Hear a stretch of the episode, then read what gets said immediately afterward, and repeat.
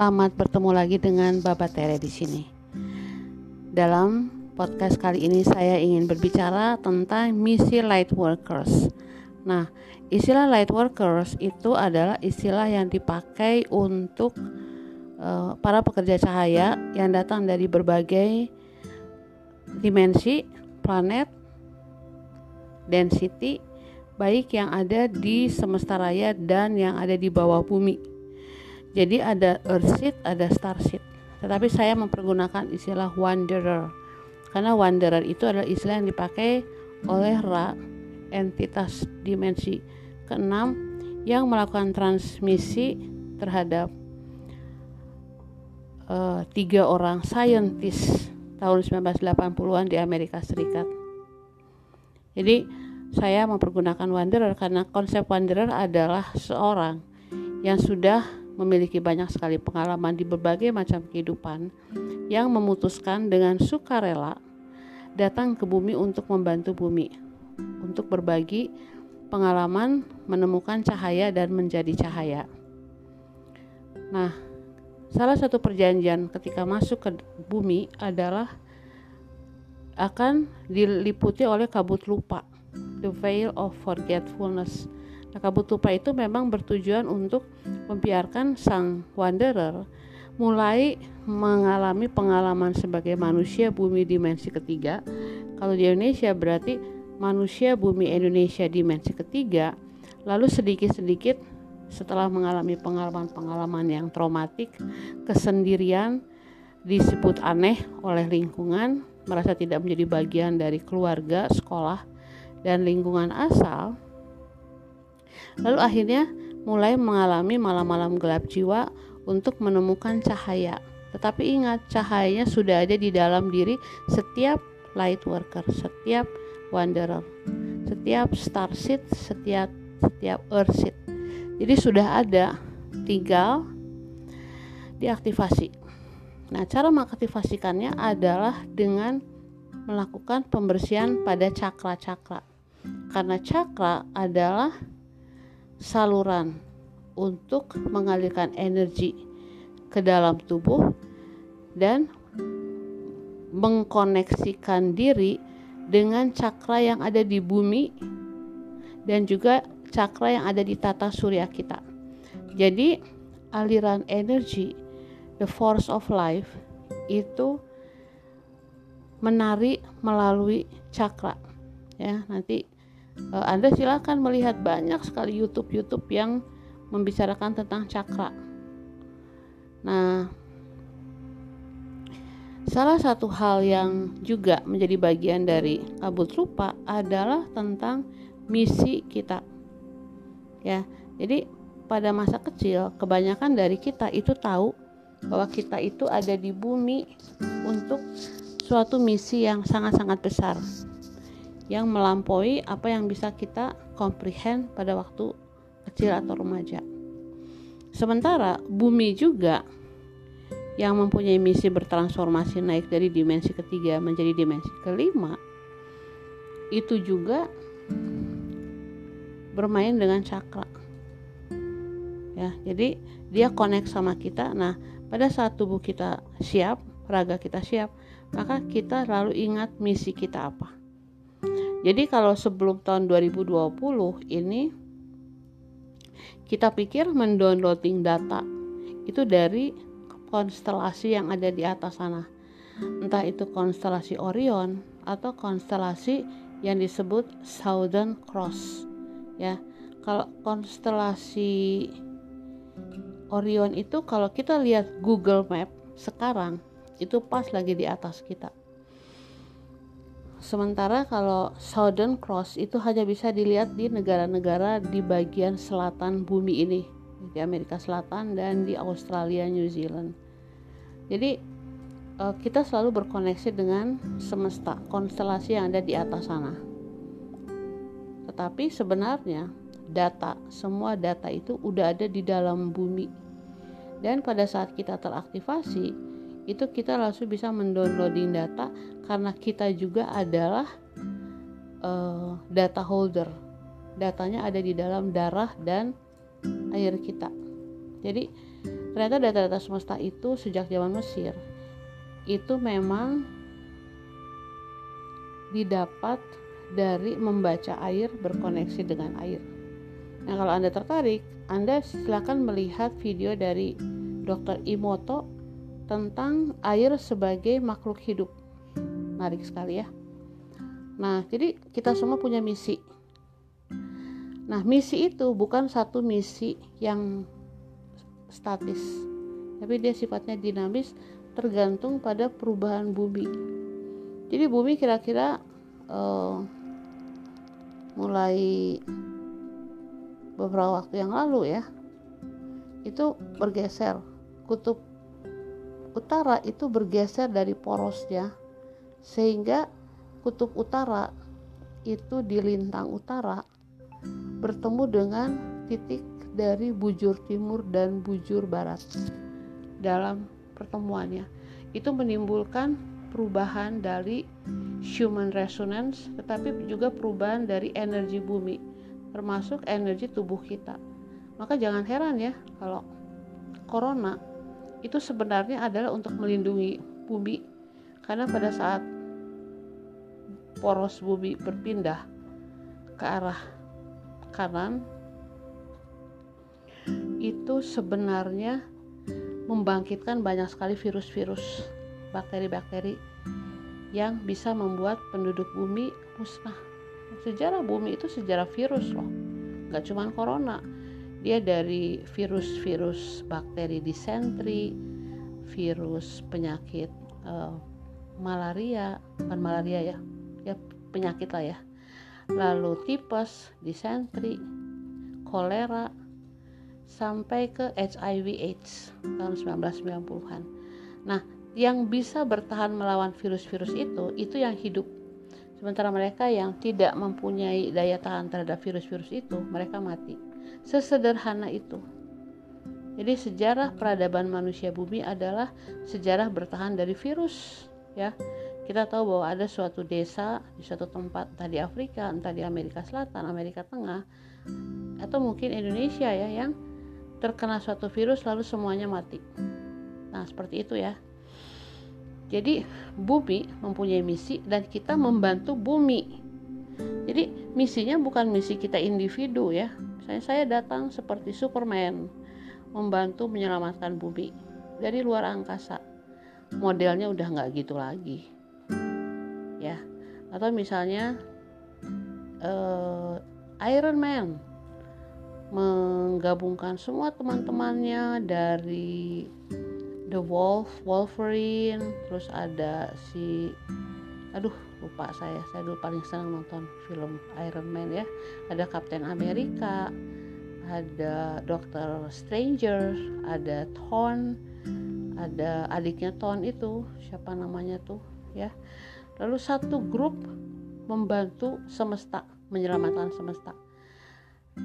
Nah udah nggak gitu lagi sekarang.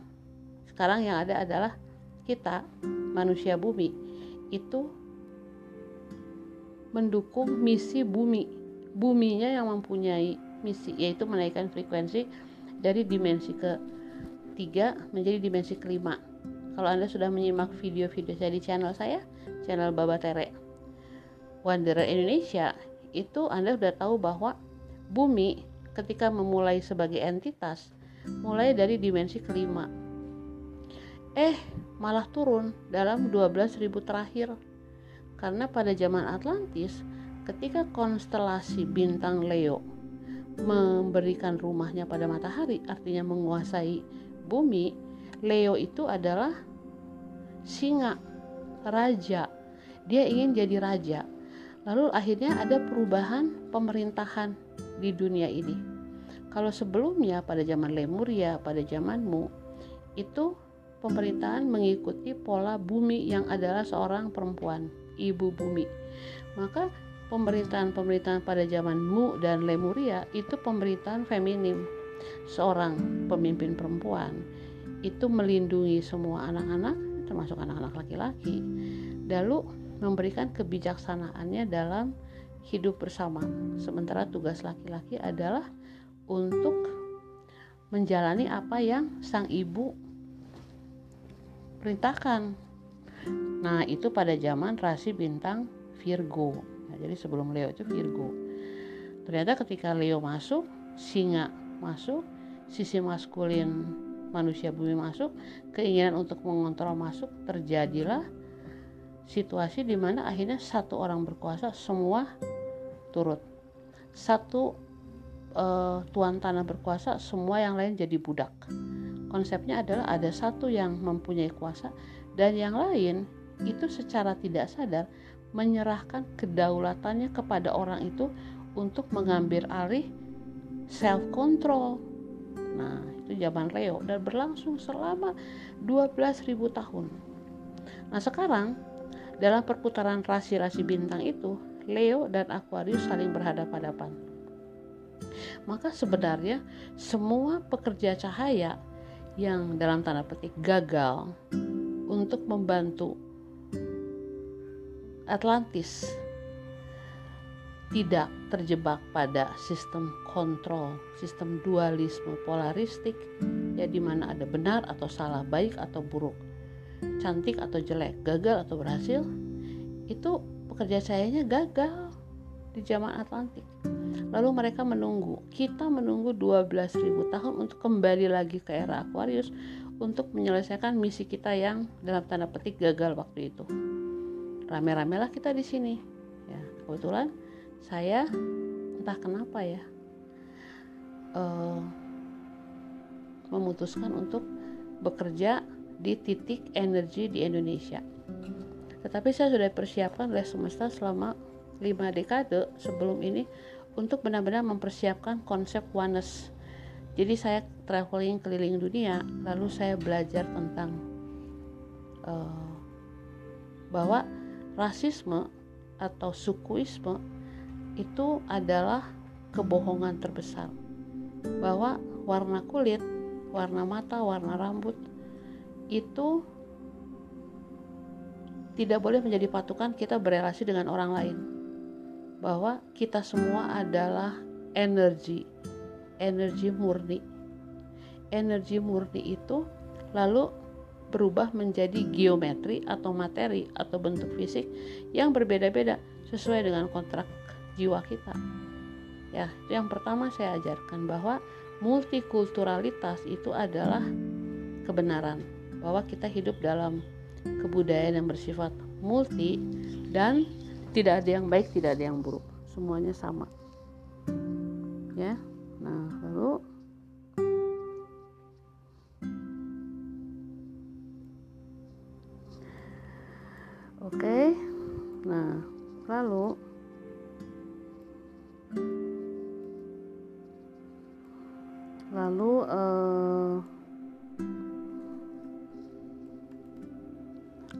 Rupa itu mulai sedikit-sedikit terkikis dengan melakukan perjalanan menemukan inner child atau perjalanan melakukan malam-malam gelap jiwa ya itu semua dilakukan sehingga akhirnya kabut lupanya itu hilang terutama setelah connect dengan sistem cakra. Pada saat kita sudah mulai membersihkan cakra melalui purging, lalu kita masuk dalam konteks uh, menyatukan sisi elektro dan sisi magnetik dalam tubuh kita dengan apa pengalaman mengguncang-guncangkan tubuh atau kesemutan itu atau rasa sakit di bagian badan tertentu itu adalah kita mengekspansi diri kita yang sangat-sangat terbatas untuk bisa menerima energi atau frekuensi yang lebih tinggi dari kita. Nah, kabut tupa itu mulai lenyap ketika kita memasuki cakra ke-6 yaitu cakra mata ketiga yang ada di antara dua alis kita. Nah, barulah kita ingat apa itu misi kita. Oke, apa sih misi pertama dari light worker? Misi pertama adalah ingat kembali bahwa kita adalah makhluk cahaya. Jadi kita adalah uh, makhluk cahaya dan cahaya itu kita ketemukan setelah melewati malam-malam gelap jiwa Dan di dalam malam-malam gelap jiwa itu kita tahu bahwa semua cahaya-cahaya yang ada di dalam kehidupan kita, cahaya yang diberikan oleh orang lain, entah apa itu bentuknya, buku-buku, guru-guru, pepatah-pepatah, ajaran-ajaran tradisi, itu semua memang diperlukan untuk menjadi cahaya. Pada waktu dulu, sebelum kita menemukan cahaya yang sejati, yaitu cahaya yang ada di dalam diri kita yang adalah kita. Tugas pertama light worker, wanderer adalah men menemukan cahaya dan tahu bahwa kita adalah makhluk cahaya. Oke, okay? nah sebagai makhluk cahaya kita menjadi light shower atau light holder atau mercusuar. Artinya apa? Kalau light shower itu kita menunjukkan jalan bagi mereka yang belum menemukan cahaya kita menjadi lilin yang diletakkan di atas meja. Kita menjadi lampu yang diletakkan di atas bukit. Kita menjadi tempat yang disebut mercusuar ya. Di mana mercusuar itu adalah uh, tanda di laut pada saat kegelapan di mana kita itu menjadi cahaya. Oke, okay? jadi kita adalah penunjuk, penunjuk jalan. Kita ada cahaya untuk menunjukkan. Oke, okay. kalau kita menjadi mercusuar berarti pada saat orang lain mengalami kegelapan, kita adalah yang menjadi cahaya di tengah kegelapan itu seperti mercusuar di laut ya kita menunjukkan jalan bagi kapal-kapal yang melewati kegelapan laut apalagi lautnya lagi penuh dengan badai sehingga mereka tidak terkaram tapi mereka sampai ke tujuan dengan selamat.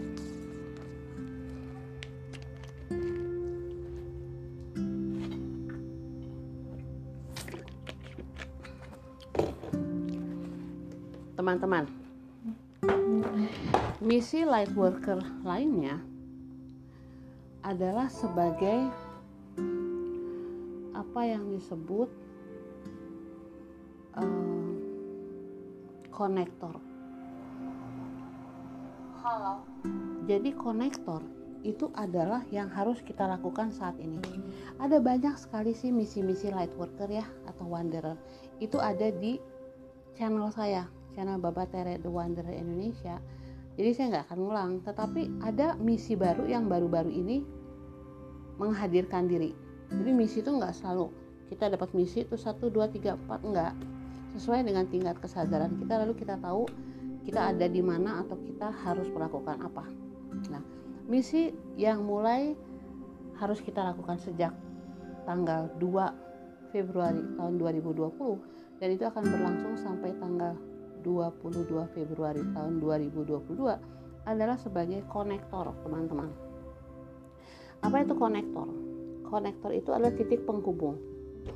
Jadi ketika bumi itu menjadi entitas hidup dan melakukan suatu proses evolusi dan ekspansi itu bumi memakai atau memutuskan memakai bentuk kubus ya jadi secara geometri bumi itu kubus. Nah, apa itu geometri? Geometri adalah bentuk arsitektur yang merupakan ekspresi dari gabungan frekuensi dan energi. Jadi Anda bisa membayangkan sebuah segitiga, puncaknya adalah frekuensi, sebelah kiri salah satu bagian adalah energi dan bagian kaki segitiga lainnya adalah materi. Nah, frekuensi itu identik dengan spirit, sedangkan energi itu identik dengan jiwa. Nah, materi itu identik dengan geometri. Jadi geometri adalah bentuk arsitektur yang dipakai untuk mengingatkan asal usul kita. Ya, asal usul kita adalah cahaya. Jadi kalau kita lihat geometrik ada lima nih yang sangat penting ya, kubus, tetrahedron atau piramid segitiga, isokahedron, oktahedron sama dodekahedron. Nah, ketika kita connect dengan bentuk-bentuk geometri itu, lalu kita ingat bahwa kita adalah geometri yang sempurna. Sehingga pesan yang dibuat oleh pembuat bangunan-bangunan itu harusnya menjadi eh, pesan bagi kita untuk ingat bahwa kita adalah cahaya. Kita mempunyai mata di titik pusat kita yang adalah cahaya, tetapi orang lain juga mempunyai hal yang sama, sehingga tidak ada satu titik pusat, tetapi semua adalah pusat. Itu disebut the flower of light. Nah, the flower of light itu dia mengingatkan kita bahwa kita merupakan satu kesatuan. Nah, sebagai light worker wanderer pada zaman ini, kita harus menjadi titik penghubung dari titik-titik energi yang ada di bumi. Bagaimana cara tahunya titik-titik energi yang ada di bumi? Melalui bentuk-bentuk bangunan arsitektur yang dibangun pada zaman lampau yang dipakai untuk mengingatkan asal muasal kita dan siapa kita. Asal muasal kita adalah kita adalah berasal dari suatu semesta yang tanpa batas dan tujuan kita adalah menjadi cahaya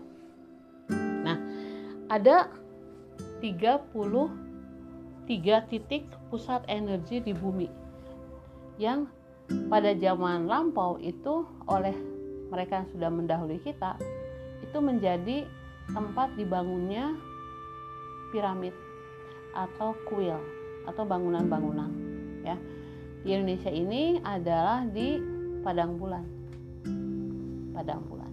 Nah jadi sebagai konektor itu kita akan menjadi cahaya dan kita akan uh, connect dengan titik koneksi atau piramida yang paling dekat dengan kita bisa dalam bentuk visualisasi. Jadi nggak harus dalam bentuk uh, nggak harus dalam bentuk pergi ke tempatnya. Karena kan nggak semua orang mempunyai akses untuk traveling jauh ya. Yang paling dekat itu kalau nggak Padang Bulan Cianjur adalah Tibet lalu Cina. Tentu saja pusatnya di Mesir. Nah, sebagai konektor itu kita akan melakukan meditasi global bersama-sama selama 360 hari dari tanggal 4 Agustus tahun 2020. Kenapa 4 Agustus? Karena ketika kalender Mesir dibuat, mereka itu memakai kalender dengan 360 hari yang kalau dibagi 12 bulan ya menjadi 30 hari. Nah, itu semua punya lambang ya. 12 bulan itu sesuai dengan 12 rasi bintang. Lalu dipakai oleh sejarah seperti misalnya 12 suku Israel. Ya. Yang lebih utama lagi adalah angka 30. Angka 30 itu adalah angka di mana 30 dan 33 itu mengingatkan pada apa yang disebut uh, titik trinity ya kesatuan dari tiga titik yang ada di suatu uh, piramid atau suatu segitiga. Nah, untuk hal itu maka dengan perencanaan yang sangat bagus mereka membangun piramid Mesir karena posisi Mesir itu ada di antara 30 30 33 33 ya ada lintang selatan, lintang utara, bujur timur, bujur barat itu dalam posisi 30 30 33 33. Karena itu frekuensi yang ingin di-download dari semesta dan dari dalam bumi itu akan uh, dipusatkan di Mesir. Seperti itu. Nah, Tugas light worker adalah sebagai konektor, artinya apa? E, artinya kita ikut menjadi bagian dari menom, menekan tombol cahaya yang ada di dalam diri kita, yaitu di dalam hati kita, di dalam cakra keempat kita. Lalu cahaya yang ada di dalam hati kita kita itu akan connect dengan 65 juta pekerja cahaya yang ada di seluruh dunia. Jadi ini saatnya kita udah lagi lah jangan memikirkan luka batin, trauma, karmik, relasi dan lain-lain. Udah kita melewati fase itu. Karena kita menjadi bagian dari sesuatu yang bersifat universal, kolektif dan global. Dan itu menyenangkan sekali. Jadi kita menjadi bagian dari sesuatu yang lebih besar dari masalah kita sendiri ya. Nah, jadi sebagai konektor itu kita melakukan misi selama dua tahun ke depan karena kita tahu bahwa kita adalah cahaya. Ya, nah teman-teman, siapa pun yang terkoneksi dengan channel Babatere dan juga channel beberapa channel lain ya yang membicarakan mengenai light workers itu sudah pasti light workers karena frekuensinya sama dengan frekuensi channel. Jadi silakan anda connect dengan siapa pun juga yang anda rasa sebagai bagian dari misi ini lalu mulailah connect dengan bumi. Karena nanti di dalam bumi itu ada energi dan vibrasi yang akan connect dengan energi dan vibrasi kita. Lalu itu yang akan membuat uh, begini nih. Kalau kita terbang ke luar angkasa lalu kita melihat selama 360 hari itu dari atas. Maka selama 360 hari itu dari 33 titik pusat energi di dunia dan dari 65 juta pekerja cahaya di dunia itu ada lampu kelap-kelip di setiap sudut bumi. Dan itu indah banget. Itu adalah misi kita. Meditasinya cuma lima menit sih. Connect saja dengan ibu bumi. Itu aja connect dengan ibu bumi ya berterima kasih karena sudah diberi tempat di Indonesia mempunyai tanah air yang hijau punya kehidupan yang damai. Kita nggak punya perang perang ya. Kita hidup dalam rasa aman nyaman terlindungi dan lain-lain. Nah itu yang adalah harus kita lakukan. Berterima kasih untuk tanah untuk air, untuk api, untuk udara.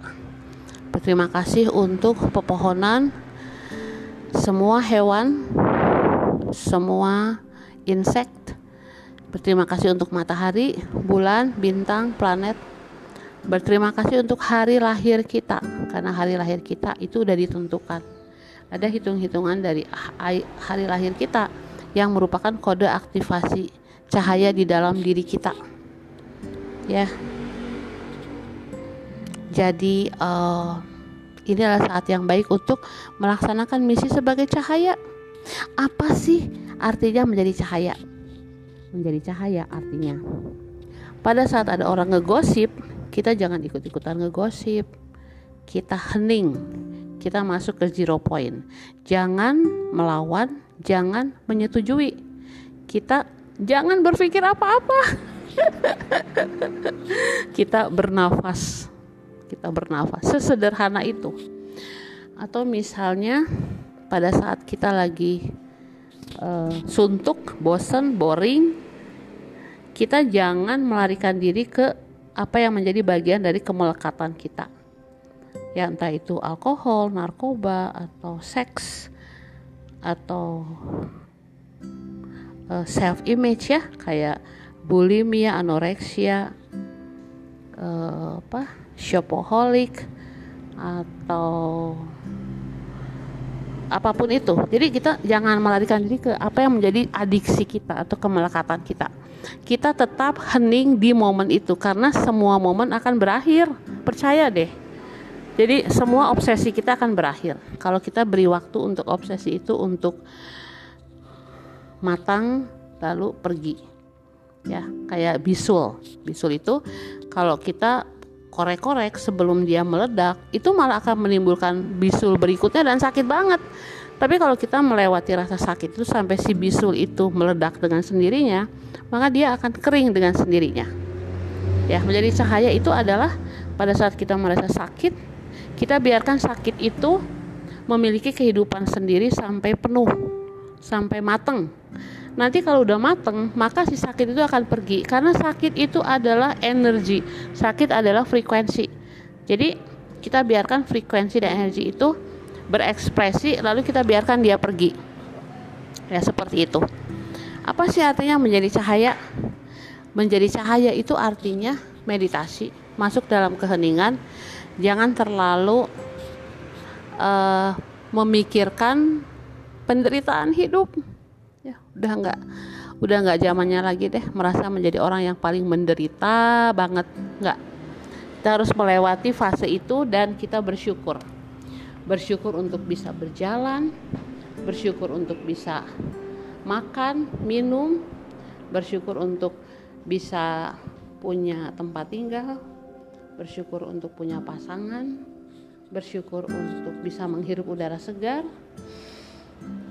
bersyukur untuk bisa connect dengan keluarga di zaman corona bersyukur untuk bisa pesan makanan di GrabFood atau GoFood ya bersyukur untuk memiliki anak-anak bersyukur untuk bisa menyapa seseorang terutama seseorang yang sedang berkesusahan. Ya banyak banget banyak banget cara untuk menjadi cahaya. Menjadi cahaya adalah untuk tidak ngontrol atau tidak memanipulasi orang lain. Kita biarkan orang lain melakukan apa saja yang dia inginkan karena itu urusan dia dengan kontrak jiwa dia dan dengan Tuhannya dia. Walaupun itu yang terburuk, yang kita lakukan adalah kita tetap ada pada frekuensi damai dan tidak membahasnya di dalam otak. Stop, stop membahas tentang orang lain. Karena itu artinya kita memberikan ruang gratis di otak kita dan rugi banget. Karena kita bisa mengisi ruang kosong dalam pikiran kita dalam hati kita dengan hal-hal yang menyenangkan. Misalnya menyanyi menari berpuisi menulis buku olahraga. Ya hal-hal yang menyenangkan dalam hidup. Sudah tidak lagi menjadi korban tradisi korban hierarki korban apa kata orang korban apa kata buku apa kata guru, apa aja. Lalu kita masuk ke dalam hati kita dan berkata apa kata kita. Ini menurut saya dan saya nggak memaksakan kebenaran saya karena kamu juga punya kebenaran. Tapi ini kebenaran saya, kamu juga benar, kita sama-sama benar. Nah, itu yang menarik dari menjadi cahaya. Dan akhirnya menjadi cahaya adalah jangan terlalu takut apa yang mau dimakan dan apa yang mau diminum besok. Karena semuanya sudah diatur oleh semesta. Kita nggak mungkin ditelantarkan sebagai light worker karena karena kita punya misi. Maka pada saat menjalankan misi itu kita dilengkapi dengan segala fasilitas yang harus kita miliki untuk bisa menjalankan misi. Tinggal minta sama semesta. Minta.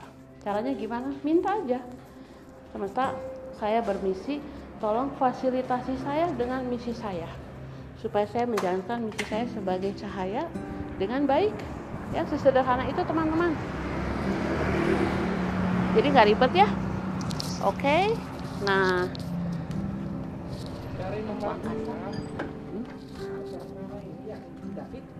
bukan Maria ini eh ini belakang ini Iya. Oh iya, makasih. Oke ya, jadi segitu dulu. Terima kasih teman-teman, sampai jumpa di podcast berikutnya.